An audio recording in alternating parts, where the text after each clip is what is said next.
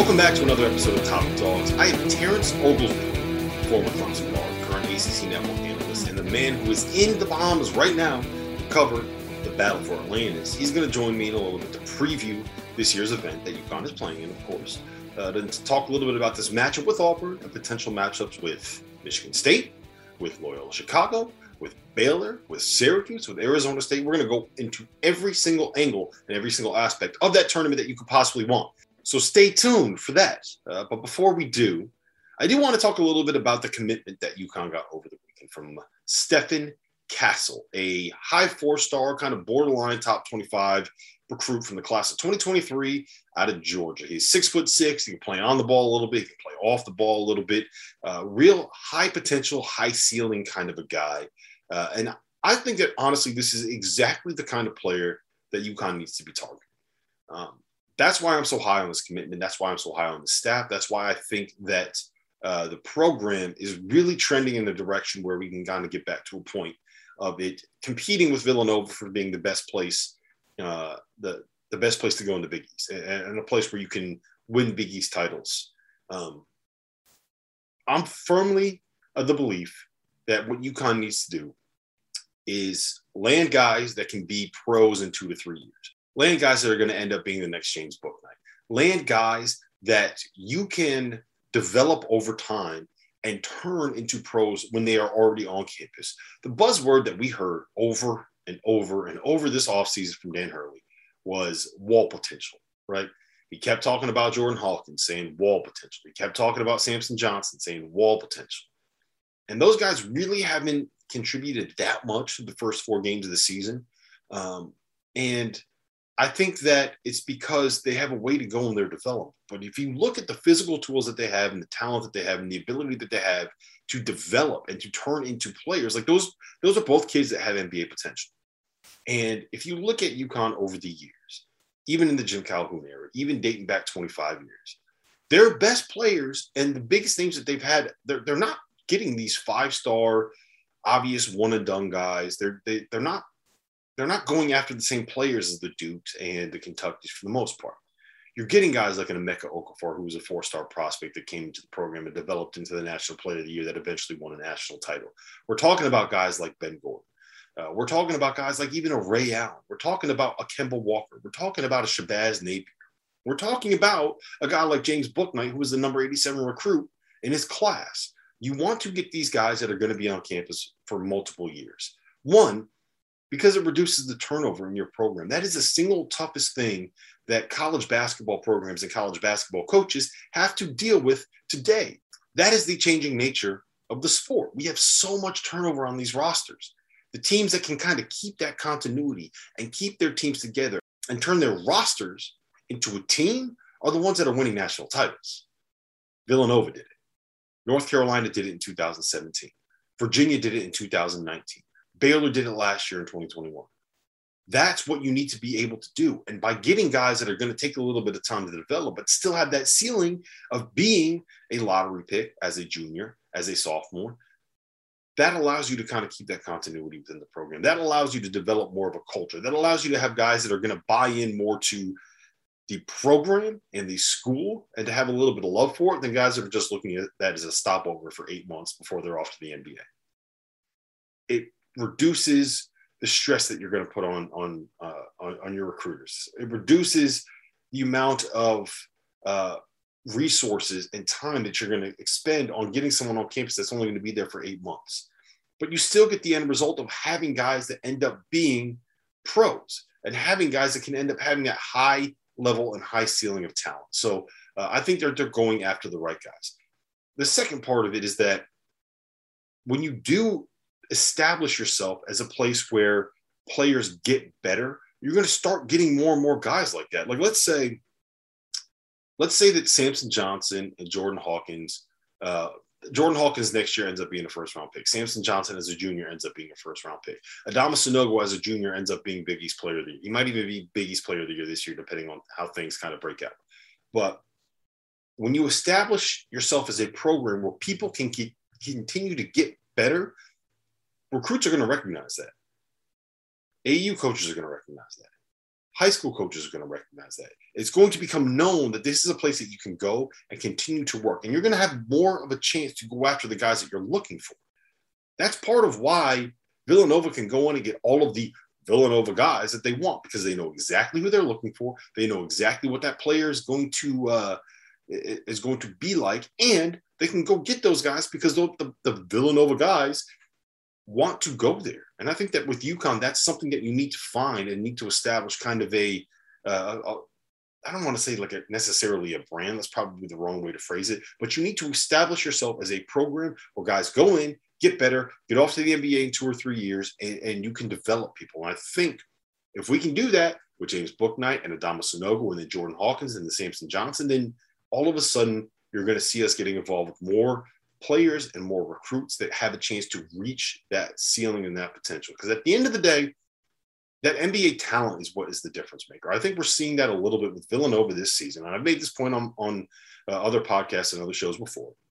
The biggest issue with Villanova over the course of their two games against UCLA and Purdue is they don't have that one player you can give the ball to and trust that he's going to be able to make something happen outside of the offense, outside of the system, outside of everything else. Purdue's got a kid named Jaden Ivey. When things are breaking down for Matt Painter, he knows that no matter what happens, he can give the ball to Jaden Ivey and something good is probably going to end up happening on that possession. For UCLA, it's Jaime Hawkins and Johnny Juzang. If things are not going well and you're running into the end of a clock and you just need someone to go make a play, they have dudes that can go out and make dude plays. I think UConn has that with Adama Sanogo this year. I think that UConn last year had that with James Bouknight. And those are the difference makers. Those are what takes you from being a good team that can compete to a good team that is going to win games that maybe you're not supposed to win to being a team that can make a run in the tournament, to being a team that can get back to a Final Four, that can win Big East titles again, that can maybe win another national title.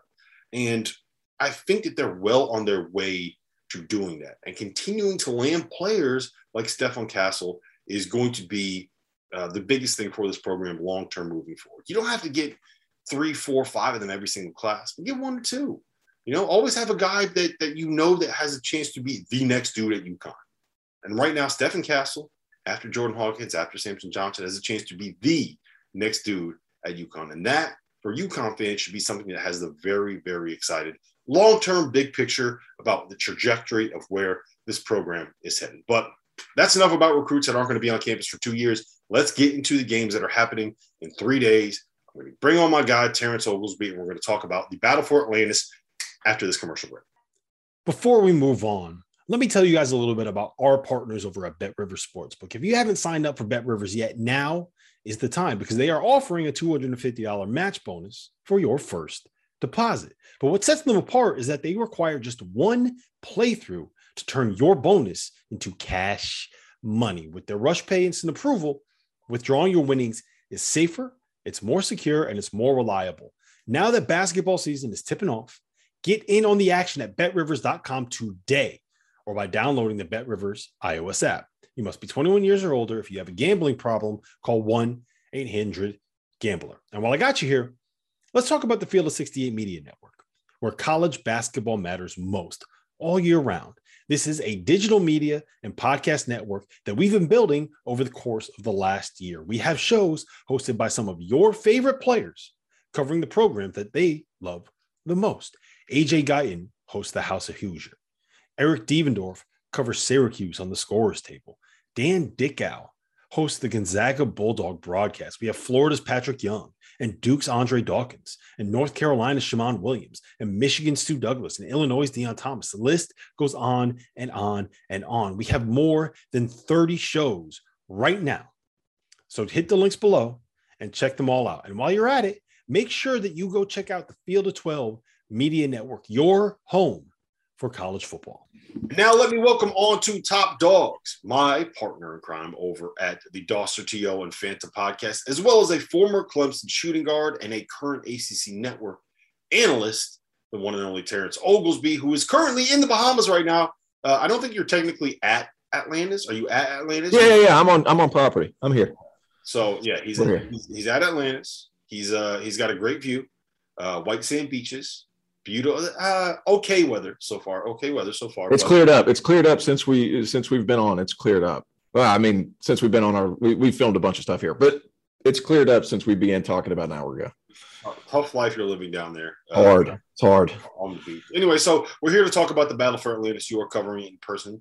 Uh, and, you know, I just kind of wanted to bring you on so we can talk a little bit about the field, a little bit about UConn's path towards a championship and what uh, winning this, this event would mean uh, for the program. So first and foremost, let's start with this. Um, UConn gets Auburn in the first round. Uh, mm-hmm. It is mm-hmm. going to be, I believe, a 2.30 tip-off on Wednesday afternoon, uh, 2.30 Eastern time. Um, but what is your what has been your takeaway so far from Auburn? Are you concerned about some of their performances? The last game they played, it was a 58-52 win over South Florida, where they trailed by as many as 10 points in the first half. So talk to me a little bit about the Tigers. I'm worried. I'm worried. We picked them at the beginning, or I picked them as one of my final four teams because I just have so much faith in Bruce Pearl. But man, the guard play for Auburn hasn't been as good as what we've thought. Uh, I thought, show it to God, they bring in three transfer guards. All three can play the lead guard at their previous destination. They haven't been very good. Uh, UConn should have an advantage in that department. But man, they're going to have a hard. It's going to be a tough night. You're going to see a lot of Adama Sanogo because Walker Kessler is really good. Jabari Smith is really good. Those that four five combination is about as talented. It's not a bruising four five combination. It's a talented four five combination. So it's going to be. I think, in my opinion, UConn has big time guards. I think they're very good in the backcourt. It's going to be a very good backcourt against a very good front court. Adama Sanogo is going to have to cancel out a lot of what those other two guys are doing. But uh, it's possible, especially guards. It's a guards game, especially if you turn it over and you have trouble uh, going against pressure. Obviously, Hurley has his guys really. They play so hard. I could envision Auburn having a hard time with UConn in that game. Yeah, the the big thing I think is that um, Auburn's guards are not what we would necessarily expect out of a typical Auburn team. You think of someone like a Jared Harper, you think of someone like a Samir Doughty, uh, you think of players that are kind of at that level. And um, the group that they have, it's a uh, Wendell Green, who is a sophomore transfer from, I believe it was Western Kentucky. You have yep. Johnson, another sophomore that transferred in from Georgia. And you have Zep Jasper, who is a fifth year senior that transferred in from the College of Charleston. Uh, they have been fine. They have not been great. And I know Bruce Pearl is not necessarily as enamored with that group as he typically is. The big thing is going to be the way they can kind of handle UConn's pressure, right? You know that UConn's going to going to be um, playing you pretty physical. They're, you know they're going to try to force turnovers. You know they're going to try to turn those turnovers into layups. It's kind of what UConn does. Um, mm-hmm. and I will be very interested to see how they can handle it. I think to me that's going to be the key of this match. Yeah, and if you're able to space the floor and hit shots, Jalen Gaffney started off great.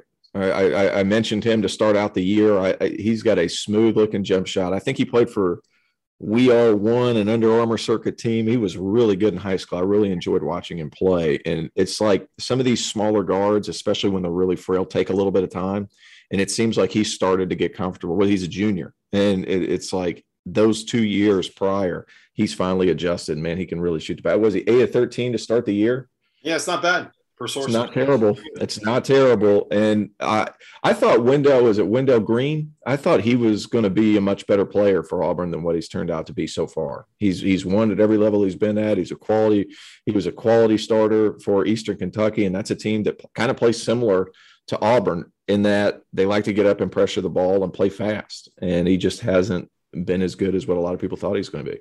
Yeah, I think the good news for UConn here is that um, Allen Flanigan is not going to be playing. And for people that have not seen Alan, Allen Flanigan play, a dude, yeah, a dude, probably as good as Jabari Smith is. I, I, would say that Allen Flanigan is probably their their best player. Um, I mean, he's a lefty, big time athlete, big time scorer, can really shoot it. Is has the kind of length and athleticism that can make uh, the the pressing system for Bruce Pearl really work. Like what what Auburn essentially wants to do is turn you over, get the ball out in transition, and find someone sprinting to uh, sprinting to the three or someone mm-hmm. sprinting to a layup. That's what they want. Quick shots, quick threes, quick layups, and uh, and, and quick possessions defensively. That's and what makes it and what yeah and what makes them really good is the fact that or potentially really good potentially really good is the fact that Jabari Walker can grab a rebound and go. He can initiate the offense on his own. He can get a rebound and take off, and then Walker Kessler can space the floor. It's just they need guards that can kind of get there because there's space, but without Flanigan there, they've struggled to really make that first chain of reactions occur with help coming over because Auburn does space the floor, but it doesn't matter if you space the floor if nobody can get to the rim. Yeah, and, I do think that this is going to be a game where the length and athleticism on UConn's wings are, are really going to have an advantage. Um, it's going to allow them to match up with guys like Devin Cambridge. I'm not really all that worried about Isaiah Whaley guarding Jabari Smith just because, I mean, Isaiah is awesome. Um, if that doesn't work out, you got to cook a cook. If that doesn't work out, you can throw Andre Jackson or Tyrese Martin on. We're going to be just fine going up against someone that is just a couple inches taller than them, right? So I'm, mm-hmm. I'm not worried about him. I to me, I think the key um, for UConn is going to be establishing Adama early, right? You mentioned Walker Kessler. He's averaging like four blocks a game this year, but he hasn't really played great. Um, and I do think that he is someone where because he's a little taller and because he's a little lankier, when you have the, the low center of gravity that Sanogo does, mm-hmm. he should be able to get position whenever he wants, wherever he wants. And if you can establish Adama early and often and be able to get those buckets so you're not, I mean, look, you take away Auburn's transition game and you really take away what makes them dangerous. And the best way, the single best way to take away a transition game is to make the other team take the ball out of the basket, go out of bounds, and inbound. Right? That's right. That's right. And I will say this even back to Kessler's time at North Carolina, he has a habit defensively of standing up straight. Yep. And you can't do that when you play against an absolute beast like Sanogo. And I'm excited to see him in person, the kind of physical specimen he is. You say he's uh, much more skilled than uh, Oscar Tshiebwe. We brought that point off off there. I, if you're going to play against somebody that's like that, you cannot stand straight up because you will get your knees taken out on some of these seals. And uh, I think that's a place where you can negate Walker Kessler's talent because you're going to get him in foul trouble, especially when he's standing up straight in the sealing hard.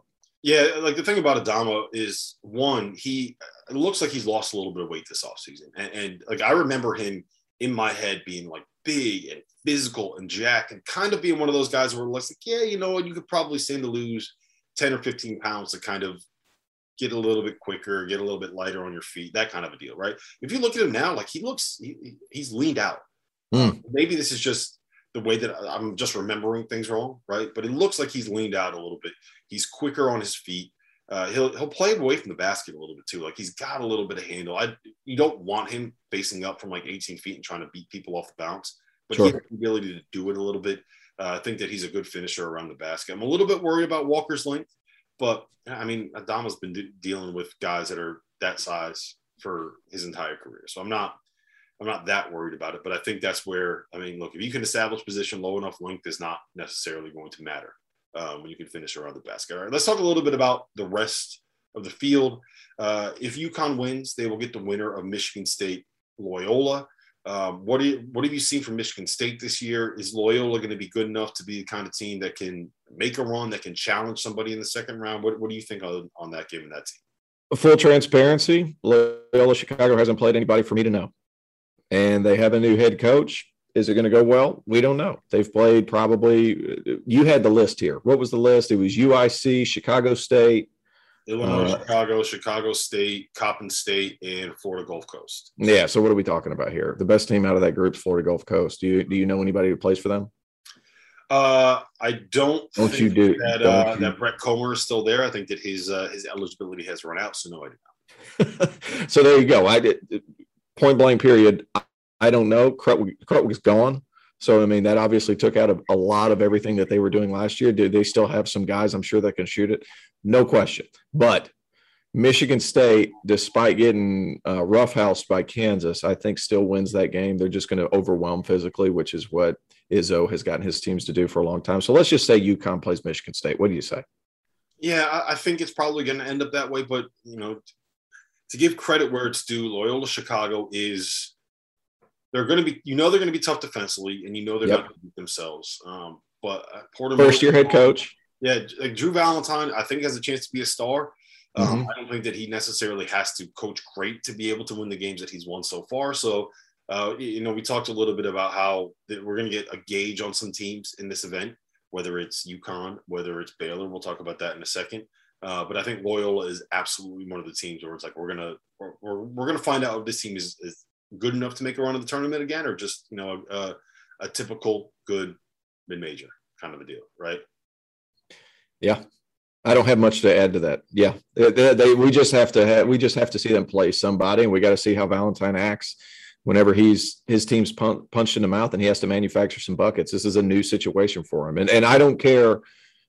You know, it, there, there's so many times where an assistant's like, "Well, I would have done this. Well, I would have done that," and they. I've never talked to a coach that's backstabbed his coach. This is like thinking, like this is thinking like what I could have done in this situation. It's a lot different being in that main seat. It's going to be interesting to see how Valentine reacts. Yep. Um, all right. So Michigan State, just for people to, to kind of give them a little bit of a, an update on who this team is. Uh, they've added a transfer starting at the point guard spot, um, Tyson Wheeler, who is, uh, or t- I'm sorry, Tyson Walker, um, who has Northeastern. not been a Northeastern transfer, who has not been great, and that's kind of been the big knock on this team is they don't really have a point guard. Uh, it's hard to know who exactly like their best five man is as well. Marcus Bingham has been good, but I don't know if I trust Marcus Bingham at this point yet. Man. I know he is a senior. Um, they have a bunch of guys that are like good role players in, in, in Malik Hall and Gabe Brown, who's, who's still there. But neither of those guys have, have ever done anything in their career to make me say anything more than like, yeah, you know what, they probably have a chance to be good, maybe. Uh, Joey Hauser can make a lot of shots. Um, Joey Hauser, Uh, he's not. He's not a Michigan State player.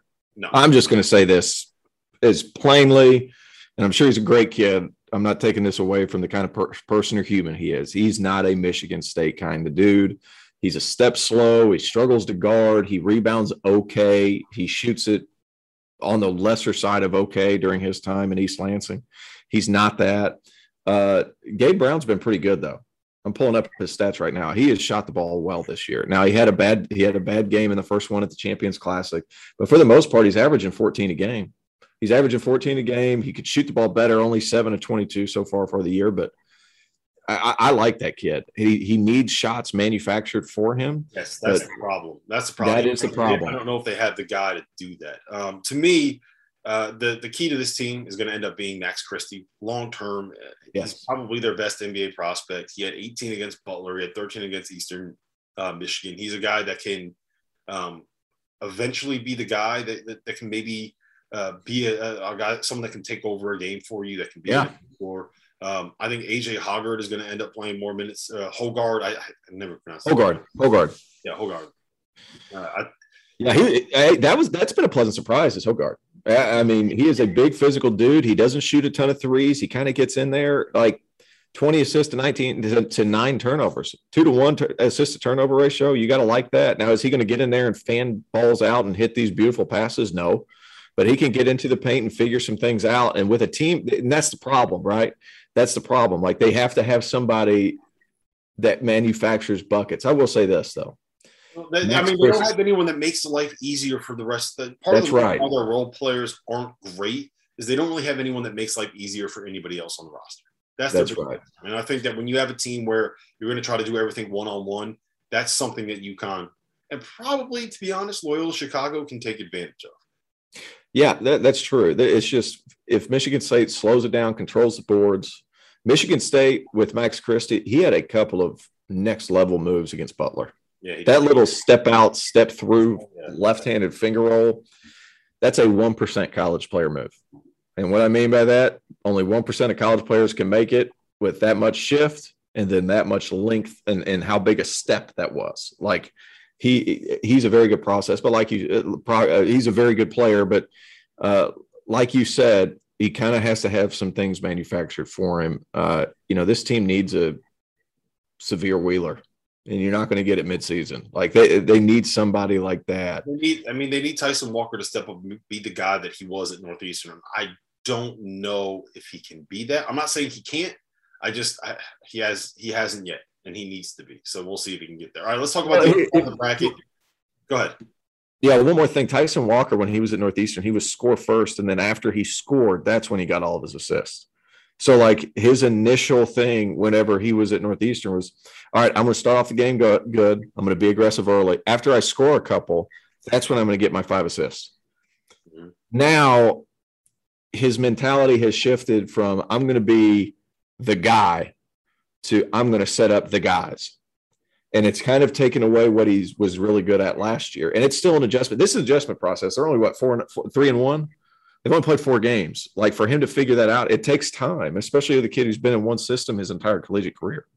Yep. All right, let's talk about the other side of that bracket. We have Syracuse playing VCU and Baylor playing Arizona State. And I'll tell you this much: uh, whoever UConn ends up playing on that third day on on, on Friday, um, as long as it's not VCU, then I'm going to be fired up for that game, no matter what happens, no matter how this plays out. As long as they don't end up playing VCU, we get UConn, Syracuse, and Atlantis. That's going to be awesome. Huge. UConn, Arizona State, Dan Hurley against Bob Hurley. That'll be awesome for us. I know the Hurleys are going to absolutely hate that, but it'll be awesome for us, the people that are watching it. And my guess, and what I think is going to end up happening, is if we get UConn and Baylor in the the Maui or in, I'm sorry in the Atlantis title game, that is going to be a high high level basketball game. Uh, let, us start with Baylor just because I think there's a real chance that they're a top five team again this season. To they're good. And your main man, uh, James Akinjo, kind of makes everything work. And Kendall Brown, we talk about pro talent. That guy has it. Incredible length, incredible athleticism. Baylor's just as good. We're not even talking about Matthew Meyer yet. It, it, it's uh, Baylor's just as good. That's a train that's just going to keep on rolling. I, lo- I love that Baylor team. Uh, who they play? They play Arizona State in the first round. I think they're going to. They're, they're definitely going to win. Not maybe win that game. I think they will win that game. They they uh, just they just rolled Stanford by forty. Yeah, but Stanford stinks. Still, Stanford, yeah, they stink. You're beating, if you're beating any high major power conference program by 40, I mean, that's they held them to 48 points. They beat them by 40. How often do you see high major teams beat other high major teams by 40? 4 0. Yeah, but outside the top three teams in the Pac 12, it might as well be a mid major conference the way they've been going. You're not wrong. You are not. no, no, you're right. You're right. Hey, look, you're right. They're overwhelming. They get Flo Thamba's a good rim protector. They've got a lot of guys at Baylor, and they're a tough out, man. They're a tough out. Baylor stinks, though. I mean, not Baylor. No, Stanford stinks, not Baylor. Stanford stinks. The, the thing that's, that, that's standing out to me right now, um, first and foremost, LJ Cryer is averaging 18 points a game, shooting 50 something percent from three. He's been awesome. Your man Kendall Brown, uh, they were raving about him heading into the season. He's he's looked the part. He is kind of perfect in that. Uh, it's almost like a more skilled kind of Mark Vital role that they have him playing in the sense that he's mm. kind of like the the athletic kind of do it all guy. Um, but he's more he's more talented offensively than Vital. I don't know if he he's anywhere near as good defensively or quite as versatile, but that's kind of the role that they're they're putting him in. Matthew Meyer has not quite gotten it going yet. Um, he's still you know, I think he needs to see a couple go in. He needs, you know what he needs? He needs one good shoot night to get this thing going again, get this thing headed back in the right direction. He, he's missed his last 10 threes. Um, but I mean, that dude is going to end up being a uh, an NBA player at some point. Um, and you know, it, they, they go. This stuff happens. This stuff happens. It, it, they, they go eight, nine, ten deep. They're they're a they're they're a really really good team. Um, and I think if UConn plays them in the final, that's going to be something that is uh, that, that is going to be a significant, significant test. Real quick, we can just kind of touch on Arizona State and Syracuse. Arizona State lost their first game at home to UC Riverside. I'm not, I'm not, they, they have talent, but I'm not, I just don't see it. I don't see it with this Arizona State team. I've never seen it with this Arizona State team. So uh, I don't know. Do you have any other takes on that? No, the kid who transferred from Boston College is a good player and he fits that system really well. Um, golly, brain fart. Uh, can get him off in a hurry. Led Boston College, and man, we we talk about so many players, Dolster. Like I realize, like we should be better about like picking up names, but, but uh, I'm blanking on it. But they have guys. They have guys who can score it. They're obviously adjusting to life after Remy Martin. Uh, they just it hasn't been consistent enough uh, so far, and then losing to Riverside at home uh, obviously hurts. So I I think uh, Baylor obviously advances there. Yeah, uh, Jay Heath is the kid that you're thinking of. Jay Heath, yeah, gosh, I'm the worst. Played for Team Melo. Like I know his whole background. I, I, just blanked on his name. Jay Heath. He's a good player. Averaged what 15, 16 points a game last year for Jim Christian on a bad team. Yeah, like those, uh, like they brought in some guys that are pretty good. It's just you got to put I mean, it together. Got Alonzo Gaffney there, Luther Muhammad, the transfer from, uh, mm-hmm. from Ohio State, is there. Marcus Bagley, still a guy that, that might end up being a you know first round pick at some point if you can kind of put it all together. So, uh, but they're two and two for a reason. You know, I'm just not. Uh, I'm going to have to see it before I believe it from Arizona State. And then as far as Syracuse, like VCU, two of their top three players are done for the year with injuries. They can't score. It's it's a it's a down year for VCU, and it sucks. I like Mike Rhodes. Um, I think that's a good program, but they're they're not really worth uh, mentioning too much on. Um, no. On the other side of the bracket, Uh, Hey, hold on, hold on, hold on, hold on, hold on, hold on. Let's not let's not like take away UT Chattanooga's big road win in a bye game up there. But a good SoCon team. Let, let- let's let's not downplay the SoCon here. Sorry, go ahead. No, no, I'm not downplaying the. SoCon. I'm just saying, like VC, like it's we typically think of VCU as like a kind of right around the top 25 Yeah. team. Best team in the A10, and they're just not this year. They're they're they got Yeah. crushed by injuries, so um, it is what it is. Syracuse just gave up 100 points to Colgate. I don't know what else to say about that. Yeah, 100 team, points to Colgate. yeah, team that shoots the ball well, you can beat Syracuse. And when you're small and everybody jacks them up every now and then, you'll beat Syracuse. And that's the thing too. Like if you have time to prepare for Syracuse, you can beat them because there's holes in the zone. Like I, I know they've they've they've switched it up. They've brought the bottom wings up high, all this, that, and the other to try to guard the three more. Uh, if you have time to prepare for Syracuse's zone, you can, and you shoot the ball well, you can beat Syracuse, especially if you attack the offensive glass because the zone leaves them susceptible to offensive rebounds. Yeah, But- it's also worth noting that in, in typical seasons, when they have the kind of length they have in their zone, they have crazy athletes in that zone. Yes. This year, Cole Swider, not athletic. Buddy Boeheim, not athletic. Jimmy Boeheim, not athletic. Joe Girard uh, is actually probably more athletic than people realize, but like he's got he's six one with a with a with a minus wingspan and um, just not the kind of you want like Right. a highest battle on the top of that zone. You want uh someone like a Kadary Richmond on the top of that zone. Joe Girard Right. is like not not ideal for this. They they, they substitute the, instead of the the Syracuse zone probably being a strength this year, it's probably holding them together so that they can outscore you because they have so many guys that can shoot it. I just, but this is where you run into problems now. Like if you have to prepare for that zone over the course of 24 hours and get your guys ready to play, it's difficult, which is why you see Syracuse always uh, make a run in the tournament because it is so hard to play against that zone with the length that they have. But if you're able to prepare for it a little bit, then you can give it some problems because there's holes. Yeah, um, I don't. I mean, they're they'll probably get. My guess is they'll get Baylor in the second round. Uh, Hmm. Baylor will have basically 24 hours to get ready for it. But Tough. the, the biggest the biggest hole in that zone is one, uh, the the offensive rebounding, and two, um, I think that this year they're going to be more susceptible to, to teams that can hit the three and teams that pass the ball really well. You can kind of get the ball into the high post and to the short corners, uh, you have a chance to really break them down. And I think that Baylor is a good enough passing team um, to make that happen. So I if you get if you get the ball in the high post so like what what they do when they get the high it's it's kind of a weird rotation like what they do that ball goes in the high post the middle guy will come up and take it and then the top guards instead of pressuring the ball they'll fan out to find shooters so what you have is if you have a guard in the middle of that zone and he gets the ball you can back out and the five is going to follow you Yep. like Tony Bennett figured this out the other day. Like there's there's ways to beat that zone. It's just a matter of if their length is going to be long enough and athletic enough to guard you on that end. Yeah, But I think this year it's more so like get, let's outscore them.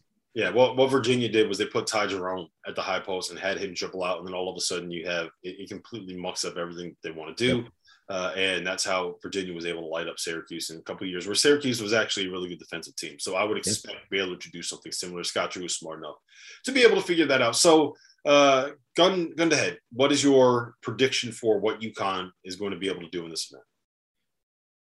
I think they can beat Michigan State if they can get turnovers and take off with it. And and another thing is if you can make Michigan State score on the like make them give it up and then like if you guard the ball against Michigan State, you should be fine. As long as you don't I don't know, man. They they should win. Their guards should overwhelm them. I'm not I haven't been overly impressed. Uh, take care of the boards against Michigan State, then you could typically do okay um, you guard him, make him shoot over the top. I think you're good, except for Max Christie. Except for Max Christie, you let you keep him in check. You should be in good shape. I don't know if that explained anything. That was awful. But like, if you keep Max Christie in check, don't let him go for thirty. You keep Gabe Brown, make him make something happen with the basketball, which is which is not what he's great at. I think you got a chance, and you control the boards. Yeah, I, mean, I think the toughest matchup out of there would be Loyola, but I, I think that UConn should be able to get to the final of this event, and I don't know if they can beat Baylor. I'll just be frank; like Baylor's really, really good. Um, And you're a UConn guy, so that yeah, it hurts I, mean, things. you know, I, I want I want to see that matchup happen because I think that's going to let us know just how good UConn can be. But Uh-huh. I, I really do think that Baylor is a, a top five team in the country this year. I think that they, uh, they're they're very very good. Uh, so if you if UConn gets there, um, they'll probably be like maybe six or seven point underdogs.